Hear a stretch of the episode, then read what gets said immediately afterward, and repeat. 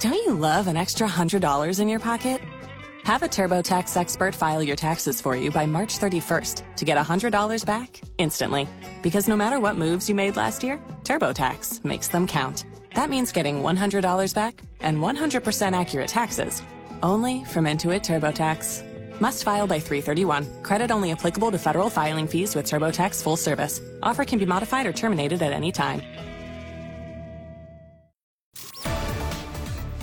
And this is Portland's afternoon news here on FM News 101 KXL. Thank you so much for making us part of your Thursday.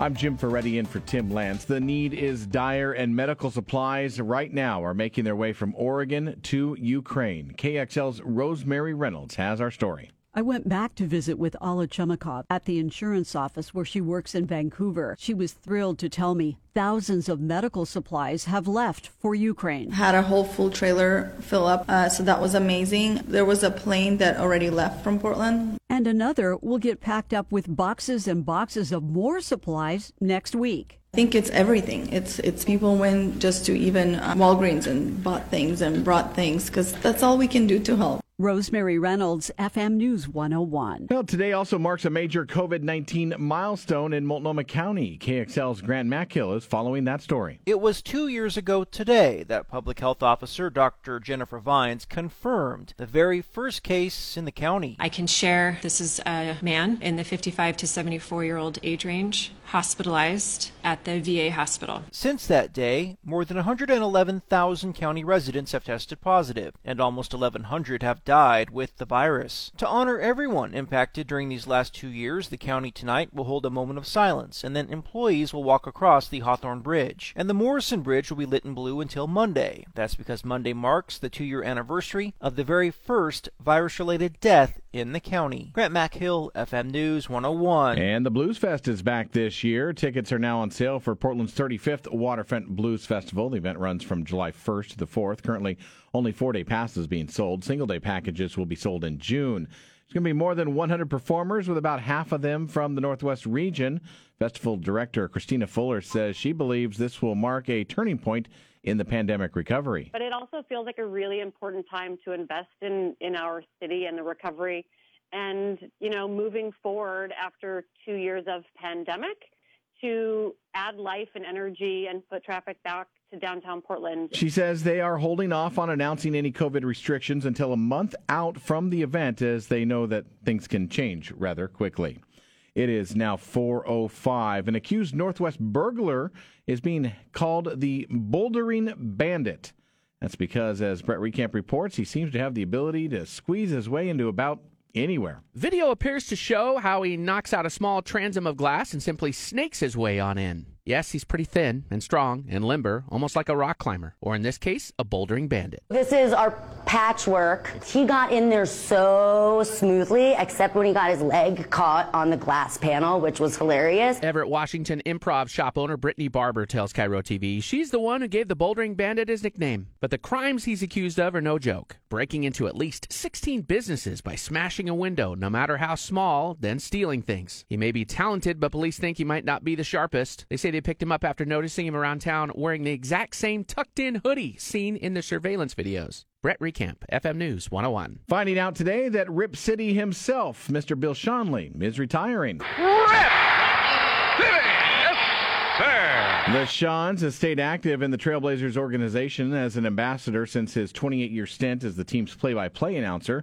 He's going to retire when his contract ends this summer. Schonely, who turns 93 in June, is the last remaining member of the original crew from Portland's debut season in 1970. Washington lawmakers have included money to fix the I 5 bridge at the Oregon border in its transportation funding package. KXL's Zachary Barnes reports this is a major turning point as there has been issues with this project in the past. The bridge is more than a century old and has some experts concerned it could collapse during a major earthquake. Washington lawmakers are setting aside $1 billion for the project. This comes after a dramatic falling out between the two states in 2013, when lawmakers in the Evergreen state said they would not pass funding to fix the bridge. Replacing the bridge has an estimated price tag between $3.2 billion and $4.8 billion, and the federal government is expected to help fund part of the project. The Oregon lawmakers still tough to figure out where the money will come from to fund its part of the bridge. More than 143,000 vehicles cross the bridge daily. Zachary Barnes, FM News 101. Coming up on FM News 101, we're going to take a look at your drive at 417. But just before that, we're going to talk about a traffic report that was steered the wrong way.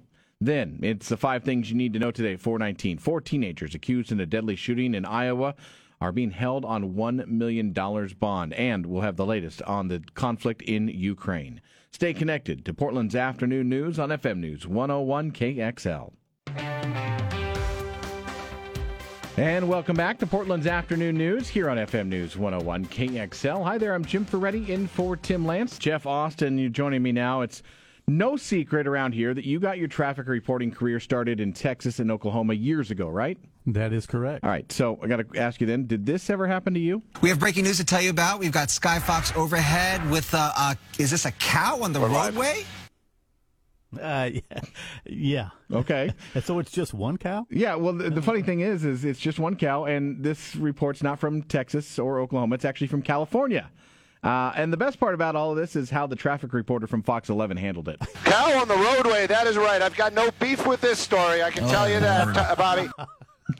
you can hear the anchor there saying, "Oh Lord," uh, when the pun flies. But sadly. Oh, yeah you know, anchors, they just can't leave well enough alone. Couldn't they just tell them, Stu, to move That's... off the freeway? Just move to the shoulder, move to the right?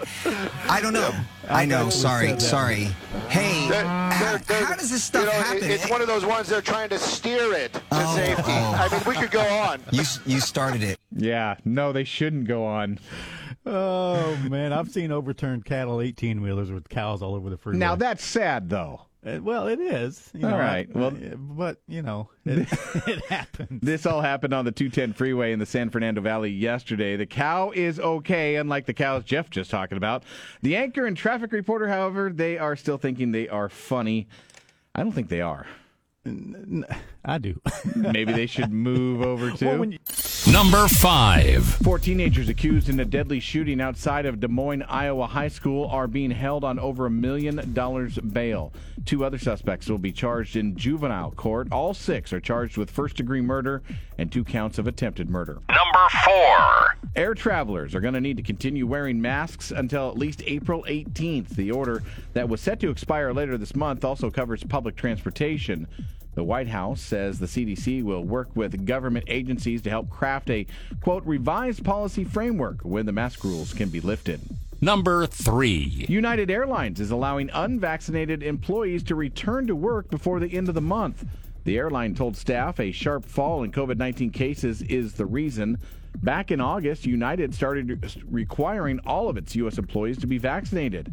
United said that more than 96% of its workers complied with that mandate. Number two. Major League Baseball lockout is over. The Owners and Players Association have reached a deal for a new collective bargaining agreement. Opening day now starting one week late on April 7th.